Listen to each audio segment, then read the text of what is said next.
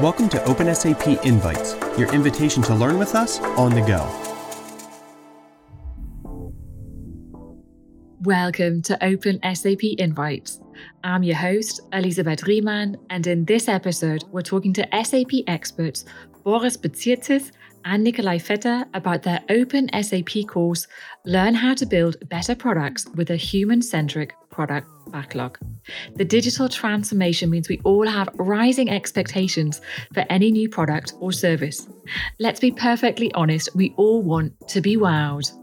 By learning how to define a product backlog that balances the real needs of our customers with the business value and technical feasibility of our product, we'll be sure to hit that sweet spot.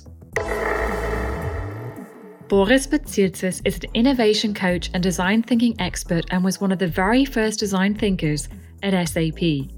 He's the global design thinking lead at SAP Customer Innovation and Maintenance, and he facilitates a design thinking coaching community of over 30 coaches. Boris combines agile and human centered design principles to make innovation real in large customer projects, innovative products, and smaller innovation sprints. Nikolai Vetter is a user experience designer, design thinking coach, and innovation expert at SAP Customer Innovation and Maintenance. His focus is on building next generation software products with customers and partners in co innovation engagements. Before joining SAP, Nikolai worked at a retail fashion company where he created unique omni channel shopping experiences while building up UX competence and driving an agile mindset in software development projects. Let's say hello. Hello, Boris. Hello. And hello, Nikolai. Hello. Welcome, both of you, to Open SAP Invites. Early this year, starting in June 2021, your four week Open SAP course ran on how to build better products with a human centric product backlog. Here you explained how to define and then structure, validate and refine a product backlog, and you emphasize the importance of user stories and user story mapping. Whenever we speak with course instructors on open SAP invites, it's always fascinating to find out the story behind how a course came to be and how it was produced. So, as a warm up question to the both of you here, what's your very own personal story behind the course? Tell us more. So, I'm a designer by background. And before I studied design, I worked as a mechanical engineer and I rebuilt cars for handicapped people. So it was a very individual building, trying out what works for a person with special needs and what doesn't. So it was a very close collaboration. And then I didn't just want to rebuild cars, I wanted to build them from scratch. So I studied design and mainly with the focus on industrial design and transportation design. So cars, boats, airplanes, and so on. And I continue with the user focus. So in my diploma project, the project was presented by two flight attendants from Lufthansa.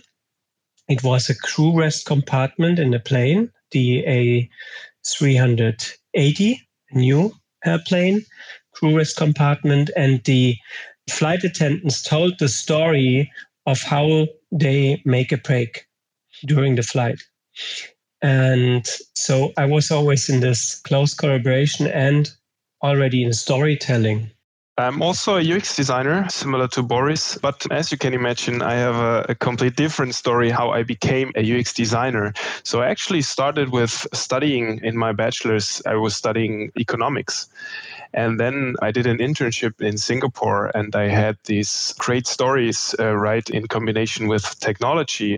And I was really surprised how advanced in Singapore the people were and in this kind of infrastructure that they had. And this actually made me think about what, what I should study next. And um, this actually led to the conclusion that I want to do something innovative. So I actually started to study innovation management when I came back to Germany. And there I, for sure, um, came across a couple of different approaches how to uh, manage innovation, how to come to innovations, and um, how to create innovations. I um, heard from this one uh, specific approach, which is called design thinking, and which is putting the human perspective in the center of everything that you do. Of all these methods that I've learned, the one that really made sense to me. So when you're designing something or when you're trying to build something for someone, you need to understand what that human being thinks, does, desires, wants, need. And I also had the chance while working student at SAP to also experience design thinking in a live environment. I then decided after my studies to join Hugo Boss as an innovation manager. I tried to bring that approach into the project work there when we tried to create unique shopping experiences for the customers at Hugo Boss worldwide. And I was also curious about all these topics since I was new to all these these topics and uh, also to design. I had also the chance to join a community which is called the Design at Business community which is a community where people, different companies, like minded people from different companies coming together and share their experiences, right, with design thinking in, in large organizations, what kind of challenges they face, and how to overcome them. And this is where I first met Boris. In these events, you have these different stations with different topics that you work on with different people.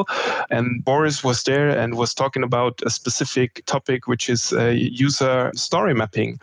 And the way he was talking about that topic, I immediately thought, okay, this is somebody I need to work with because from this guy I can learn a lot. And then we actually started to create something together, which was a bit difficult at that time because Boris was at SAP, I was at Hugo Boss, and um, that was, and we all had our own topics, right? We had to work on. So we had to wait until last year when I joined a team at SAP where Boris was also part of we had a workshop for a big project together and we were talking about our initial idea. And boris was talking about OpenSAP as you know the platform where we create such a topic. And then i was like hey i already have experience with those OpenSAP during my time as a working student at sap and it was immediately like you know back then in 2017 when we first met it was immediately that energy that was created while driving in the car together. And this is where it actually started yeah. And I think it's fantastic that you kind of stayed with that idea. You realized very quickly you had a shared passion, you're on the same wavelength, and it's come to fruition then with this open SAP course. Absolutely. And I think it can be quite a challenge sometimes to focus on the key areas that make up a course. And it runs over four weeks. So, how did you decide which topics to choose and which week to do that particular topic in? What was the thought process there? It was a storytelling process. So, our main topic is how to bring human centered design together with agile. That's the overall story. There are shared attributes or aspects in both areas, and one of it is really a user journey or a story. What is always a bit difficult to explain is how important storytelling is actually.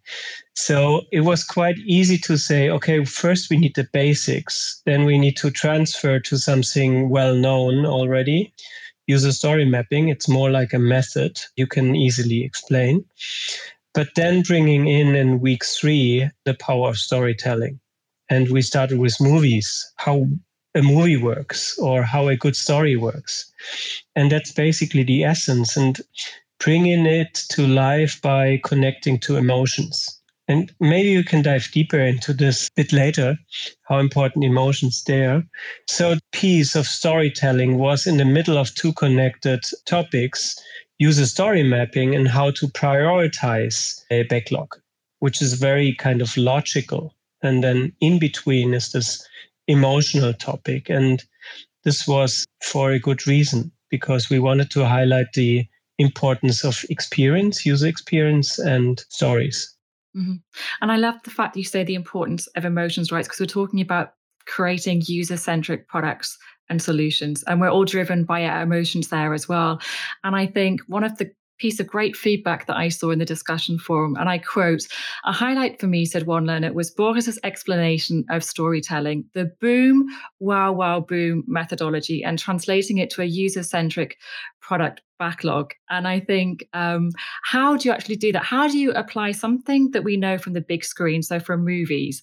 How can we really apply this to work in software, to the IT branch? How do we create that wow effect? As designers, we always have also a part of psychology in our studies. The interesting thing is if we, if we talk about user experience, how our mind captures or recalls or remembers a reality.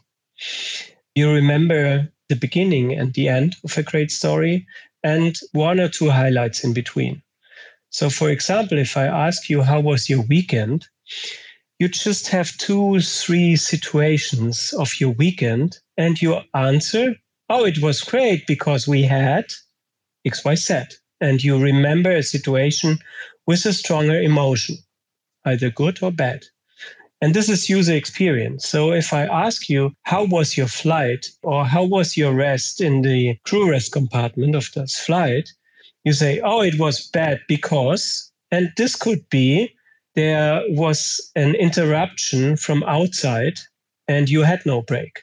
Didn't belong to the design of the crew rest compartment or so.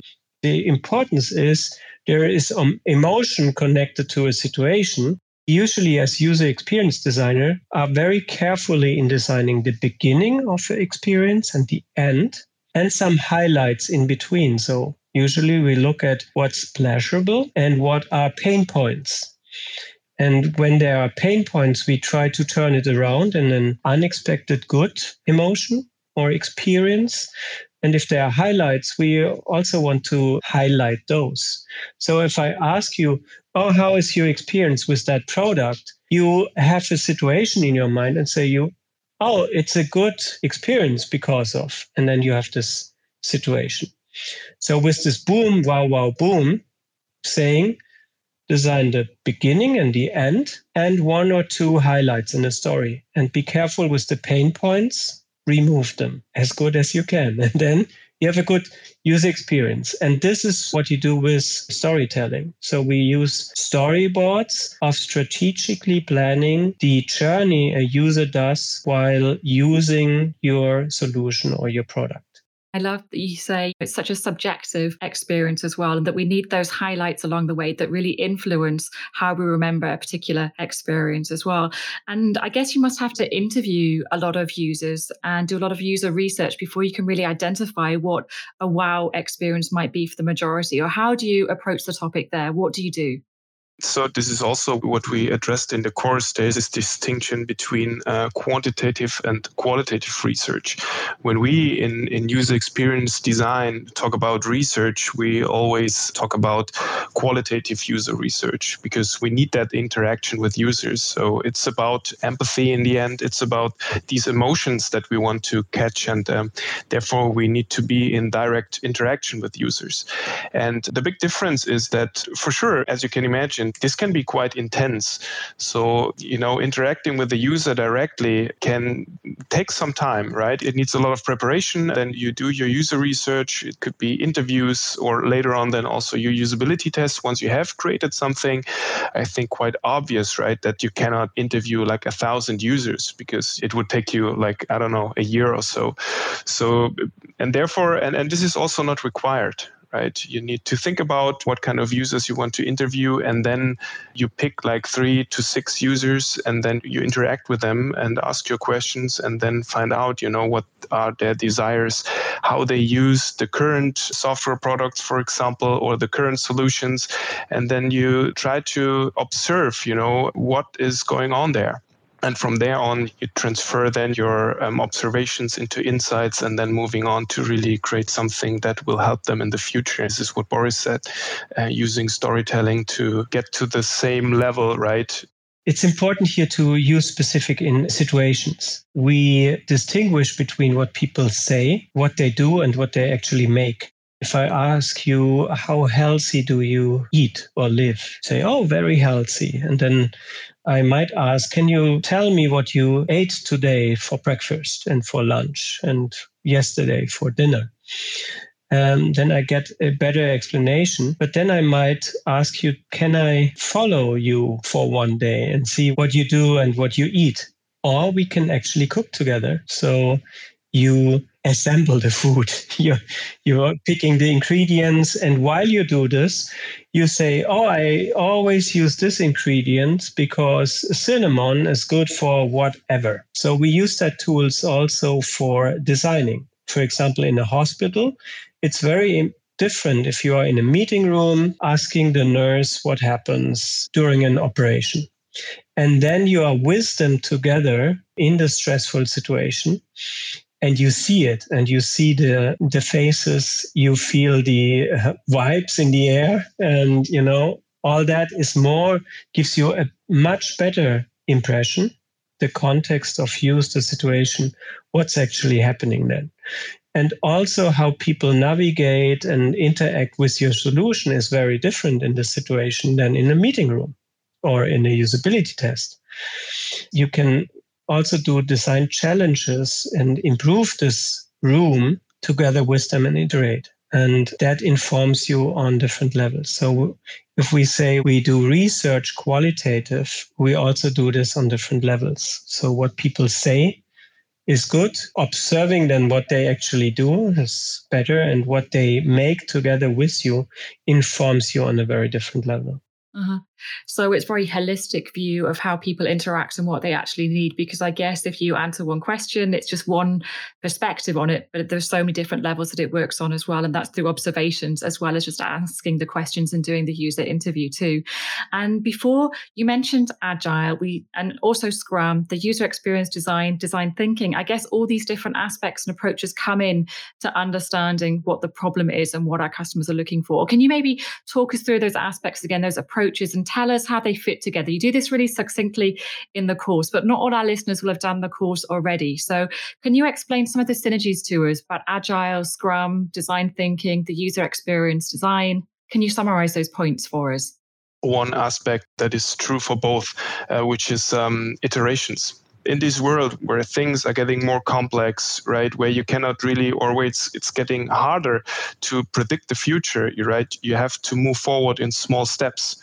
And you also need to encourage change because you don't know the future. So you need to plan in small packages and then you have to build it, you have to measure it, and then you have to learn out of it. And then this gives you the information, you know, if you need to adjust something or you can let it be as it is or get rid of it completely and um, so it's all about learning and uh, in an iterative way. And and this is what we also thought uh, would be good for the course. So in week one and then with every week we added more information to more or less the same topics. We gave the learners the chance to repeat what they've learned previously with some new insights and new details going forward. And this is one of the fundamentals uh, behind Scrum or Agile that you work in small cycles iteratively. And this is also true for design thinking, right? As Boris said, you start with your observation and then you build something. And the important thing is that you validate what you've built with the users again and trying to, you know, figure out if you really addressed their problems or their desires. In the course, we also explain big building blocks and small building blocks. So, if we talk about iterations, we usually start with the end to end overall understanding. What is it what we need to achieve together across the entire experience? And then you have a story that gives you the overview of everything. And you can iterate on this high level.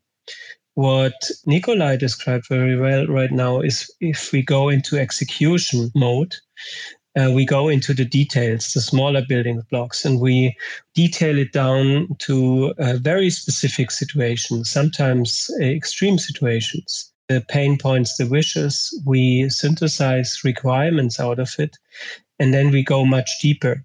But at the beginning, we need a kind of overall picture and how it works all together in order to go into smaller iterations and build the details. Yeah. And we learned in your course that a good product backlog really is key to the successful product development. And can you share with us maybe now, what does it take to define a good product backlog? I remember in one of the, I think it's the first or the second week of the course, there's an overview slide where you talk about the definition of a product backlog and you have the different levels there as well. Maybe you can talk to us about the product backlog and then maybe go through this diagram with us, just reminded of that visual the product backlog is a future picture of your product, right? With all the different um, requirements that you need to address you know with that future product. You need to cover a lot of different perspectives. So we always talk about viability perspective so the economical perspective out of it. So what is the business value of my product? And then we also talk about the technical feasibility so is it even possible to build? And then um, the the user perspective. You know, what are my future users and what kind of desires do they have? What kind of problems currently do they have? And can we address it with a future product? And it comes down really to a shared understanding that you need to create in your product team because you have different roles. You have UX designers who are focusing on the user perspective, and then you have your product owner who is taking care of the business value. And then you have your technical roles, the developers and architects who tend to focus more on the technical feasibility. From my experience in projects, it's good to have also an idea about the other perspectives, not only from a UX designer's perspective, not only about the, the user, but also about the business viability and the technical feasibility. Then it's all about prioritization. You cannot build everything at the same time. So you need to figure out what brings the most value, what brings the biggest advantages for the users, and what, you know, also from an effort perspective, what is easy to build or what takes a little bit longer to build. And this in combination, you have to discuss within the team in order to prioritize the right features to the top in order to take on these first. And this is what we also addressed in the beginning um, of the course that 40 to 80 percent percent of um, the typical cloud software or the features in a typical cloud software are not often used. The conclusion was in that article that we've read in preparation for that course is that 29 billion US dollars are wasted and this is just ridiculous when you think about it, right? Think about how much faster you could be on the market, how much money you can save, and also how leaner your product gets, right? And this also increases the usability or has a positive effect on your user experience because there are less features, right? And the less features, the easier it is to navigate through the app, for example. This is a, huge topic, and this is definitely something we all need to have in mind is there an ideal team size to really understand the customer requirements and their needs when you develop a product? What's the best size of team to have? A number between five and eight. Five is very comfortable, I would say, and a good mixture of people that take care about the uh, user experience, the desirability, people that take care about the business aspects, the viability, and people that take care and have good experience with the feasibility because um, you should under promise and over deliver and usually the it's the other way around. It's good to have this uh, people in your team and you work um, in a quick way um, short iterations and that's easy in discovery and exploration. Usually in execution the team gets bigger. Maybe you have five teams of 10 maybe more than 10 and people that have cross functions around the team. The important point is how do you scale it and how do you establish a shared understanding in this team? It's useful to have a shared understanding on a overview level. So we talk about T-shaped people. The T has a horizontal line and a vertical line that goes deep that deep line stands for the deep experience in either feasibility, desirability, viability. And the horizontal line connects the dots. So they should be able to communicate on a high level so that everybody in the team can understand it easily. Also, to enable the team to prioritize and rank the stories so that also a designer understands the impact of feasibility or complexity of how to build it. And the business person understands how users might perceive it in their day-to-day journey but also a architect understands what's the impact on the business. So this is very important that we have this shared understanding in a team. So if you scale up to 100 200 people how can you have that shared understanding included? So sometimes it's teams where you have in each of the small teams all three aspects and then people come together as representatives of the team on a higher level meeting, one or two out of each team, one kind of thing. And you establish that shared understanding from there. Also, good is uh, rotating. People from each team are in the conceptual team that always look on the end to end experience and process. And then they go back into their detail. And that happens all over the timelines. Excellent. Thank you. And Nikolai, one question that I also have as well, in the course you explore exactly what an innovation is and how you define it, because I think it's one of those buzzwords often in the IT context that every new product has to be an innovation. Can you clear up that confusion for us there, please? What exactly constitutes a true innovation? You can talk a lot about innovation and how innovative your product is, but the market will speak the truth, I would say. So your product is not used by someone out there, then how could it be an innovation?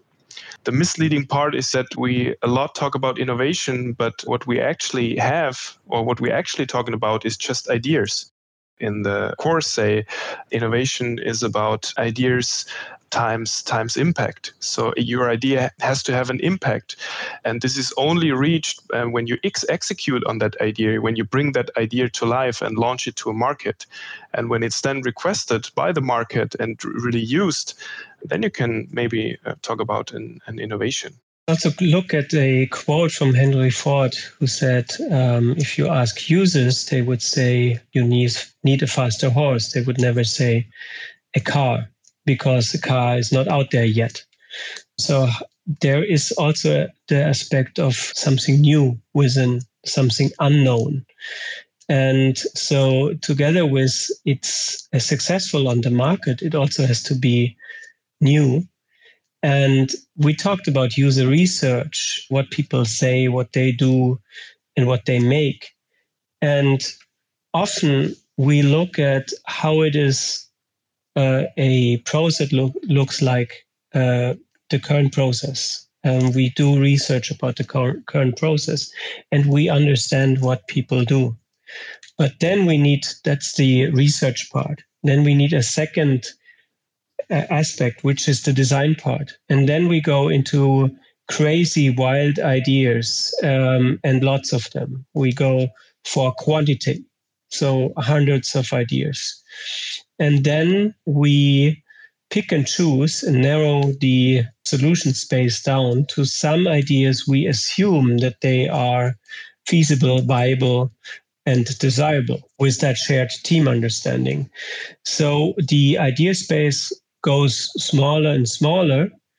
Um, and we iterate in this short cycles. And a good proof point is would you buy it or how much would you spend actually? And this is a is a question, but uh, reality check is that somebody really buys it, you know, and then you can see if it's implemented how many people uh, really are interested in and you can also go into the details and see in what kind of features they are interesting in.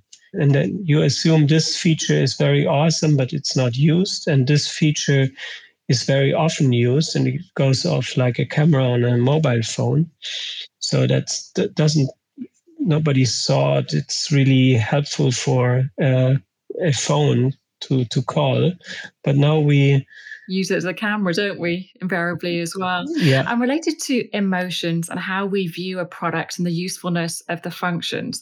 If we look at the team developing a product, how difficult is it to not be in love with your product? How can we kind of still stay really realistic when we get that customer feedback? Say it's not sold on account of this particular function. How can we really be that objective? Easy training and uh, validation It's not about the um, opinion of any designer, architect, or business expert. These opinions might be helpful with doing your assumptions. But these assumptions need to be validated. And then you go back to your user and validate it. So it's easy to validate usefulness and usability. And you have professionals that do that, like designers and user researchers. It's easy also to validate the business aspect. You can ask, you can um, then see what people do and what they make. And you can also make a feasibility check. You need to test assumptions. Assumption is just an assumption, not more and not less. And we take educated guesses, but it's a guess. And then you have to test it. And if a if a week is um, between your initial idea and the test, this is good. If there is a year, your risk is higher that you spend a year of work and you you wasted a year let me add something um, to what Boris said. Um, something that could really be helpful here is using personas. Really helpful tool that avoids you designing for yourself or thinking that you're the user, right? And and you, you fall in love with your solution that you that you came up with. It, it not only helps you to empathize with your end users, but also to have always this persona in front of you and um, always reminds you that you're not you using or that you're not designing for yourself but for the end user. And this also helps you for the validation sessions that um, that um, boris mentioned. So out of these personas you could then pick the right persons to validate your your solutions with. And the persona is a fictional character uh, that is based on the research what we found.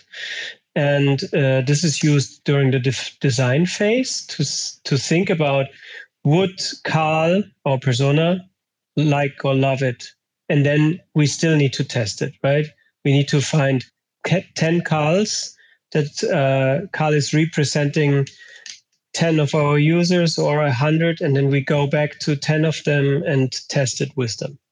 What level of detail do you recommend there when it comes to defining personas? Because I know some people do struggle a little bit when it's their first project. Again, think about movies. Um, is that character plausible to you, and what makes it plausible? Um, sometimes a hobby makes it plausible because it has a certain connection to a certain decision.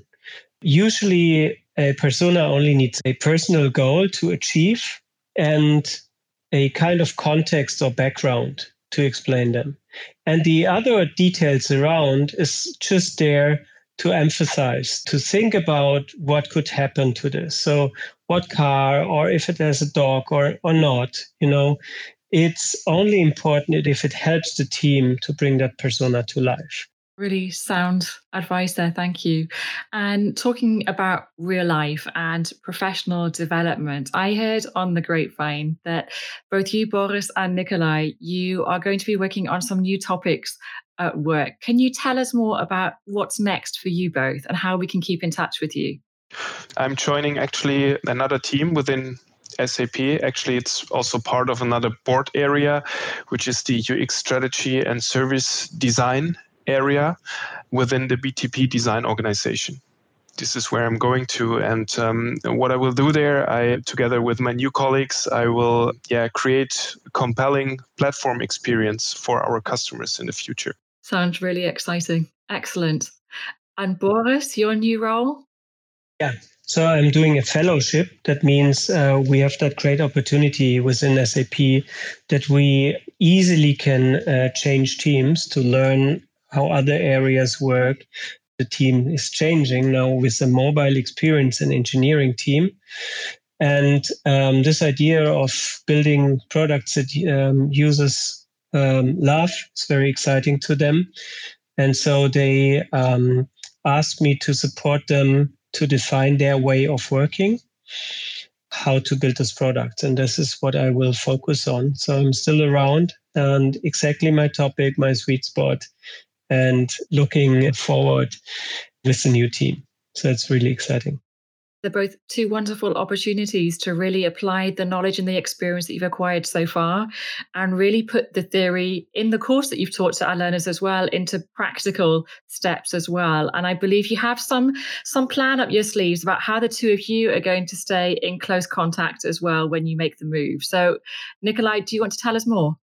we had this idea when we talked about it a couple of, of weeks ago that we could actually, um, you know, share our experience, right, in our new teams, in our new areas where we're now working on um, if uh, we can really live up to to what we're what we're teaching um, in this in this Open SAP course. So um, yeah, so we we thought about you know coming together on a regular base and then share our experience. You know how it worked, um, what what are the challenges that we that we faced, um, what what have been good practices, how to overcome these challenges, and and things like that.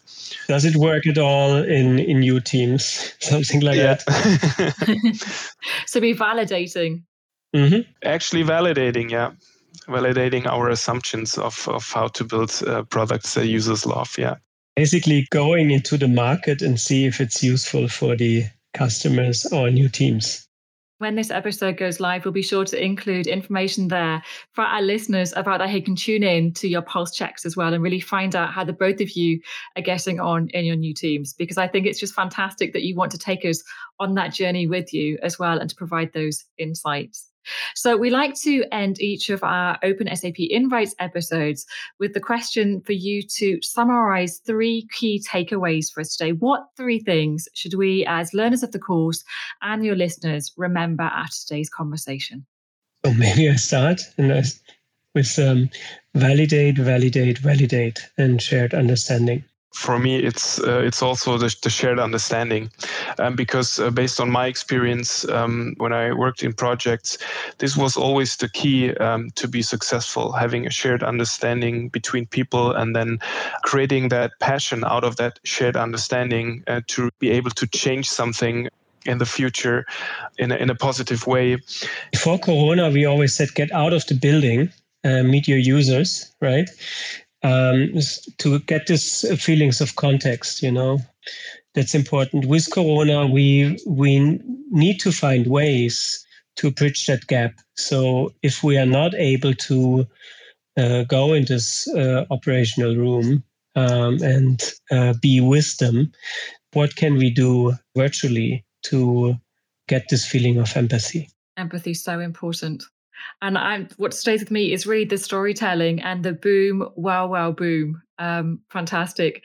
I think both of you, really brilliant job on the course. I think you have exciting challenges ahead of you with your new teams. But I, for one, I'm certainly looking forward to tuning in and hear how things are going on and, and how the validation process is going. Thank you so much for sharing your insights and experiences with us here today, too. Thank you. Welcome. Thanks for having us. Thank you for listening to Open SAP Invites. If you enjoyed this episode, please share and leave a review. And don't miss your next invite. Subscribe now.